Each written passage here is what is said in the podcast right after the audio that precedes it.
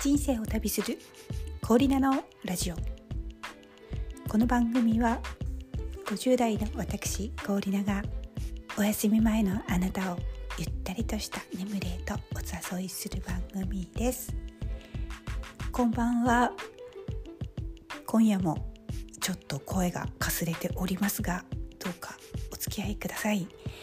今日は、えー、バレーボール。男子バレーボールお好きですか？面白いですよっていうことでお話をしたいんですけれど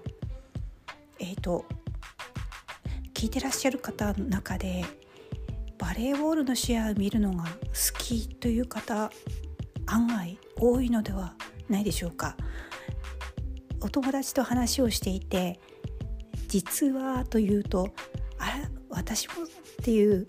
なんか割とバレーの試合楽しみにしている方多いなって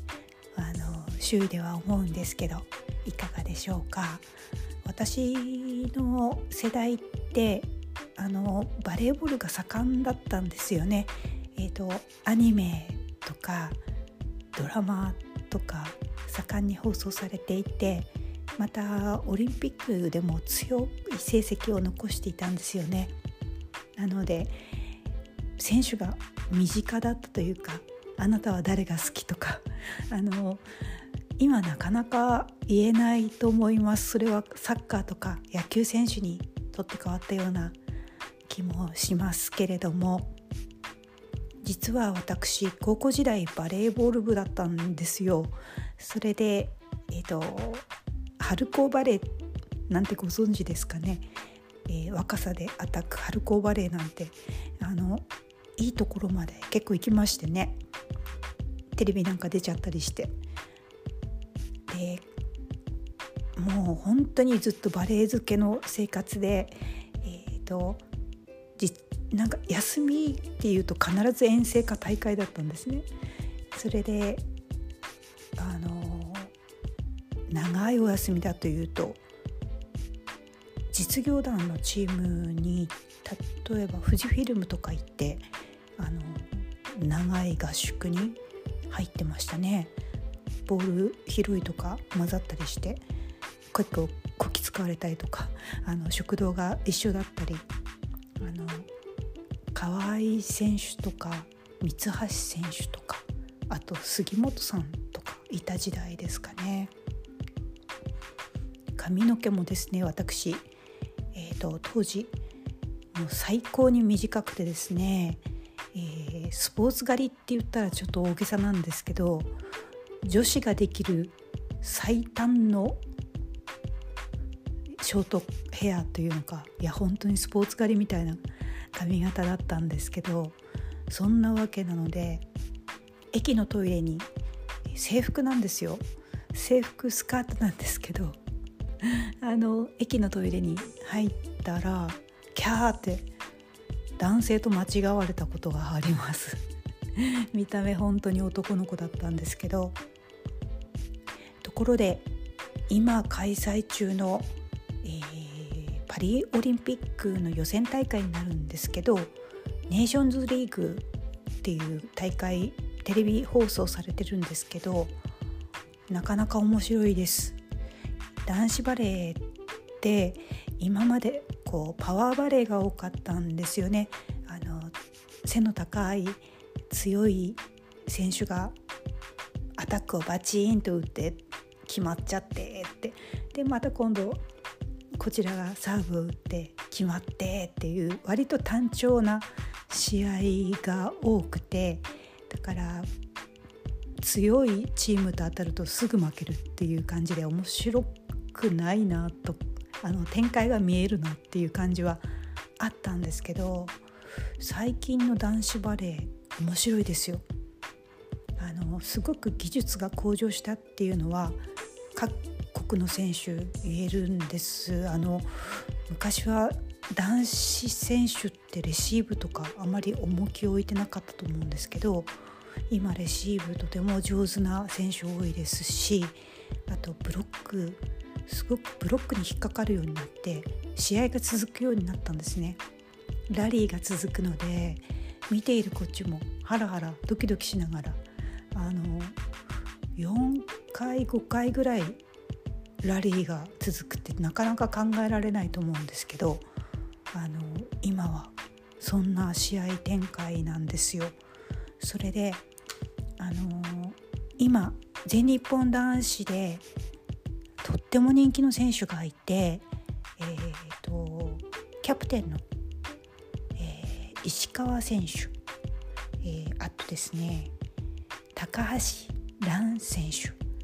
この2人がですね大人気花形選手ですね。2人ともイタリアのリーグであの研鑽を積んでいるようでプレー自体もとってもあの見ていて華やかだし、えーと、フェイクセットっていうんですかねジャンプして、えーと、トスを上げるふりをしてそのまま打ち込んだり、えー、突打つふりをして突然トスを打って違う方がアタック打つとかなかなかその技術の高いプレーをこの2人はあの持っているんですね。1試合に1回か2回出るかなっていうぐらいのタイミングなんですけどなかなかこれは見られた見たことがないですね。あの本当に見応えのある試合毎回毎回見応えのある試合です。えっとこのお二人とてもあのお顔も良くてですねプレーも得点高めということになるともうキャーキャーキャーキャー大変人気な選手なんですけどなぜかタイ人の女性に大人気らしいです。どういうことなのか。タイ人女性に人気なんだそうですよ。えっ、ー、と私のおすすめはですね、えー、高橋健太郎選手っていう選手この選手をプッシュしています。えーと、2メーター身長2メーター超えの大型選手なんですけれどもあのポジションはセンターブロックとクイック専門にしてる方なんですけどあのこの大会では非常にあのせ、えーと、ブロックも非常に出てますし、えーと速攻もよく決まっていて見ていて気持ちがいいですね。この高橋選手あの東京オリンピックでは代表落ちをしてしまったんですね。かなりあの期待されていた選手なんですけどいわゆる持ってない選手だったんですよ。あの大切な大会の直前にあの選手登録しても選手登録になって、まあ、感染症になっちゃったりとか現地でなるなんて気の毒でしかないんですけどピンチの時にあの選手交代で出てきてもですね思うように決まらないとかここでサーブミスをするかという大事なところでミスをするっていう本当に分かりやすいところでここでミスするか持ってないなっていう残念な選手だったんですが私は彼のポテンシャルにかけておりました。長いこと注目をしていたので今こうそのプレーが認められてというかあの本来の実力が見られてとってもとっても嬉しいです。高橋健太郎選手あのお顔も非常に男前で石原軍団がまだあったならばすぐに入れたような精悍なお顔をしています。非常にあの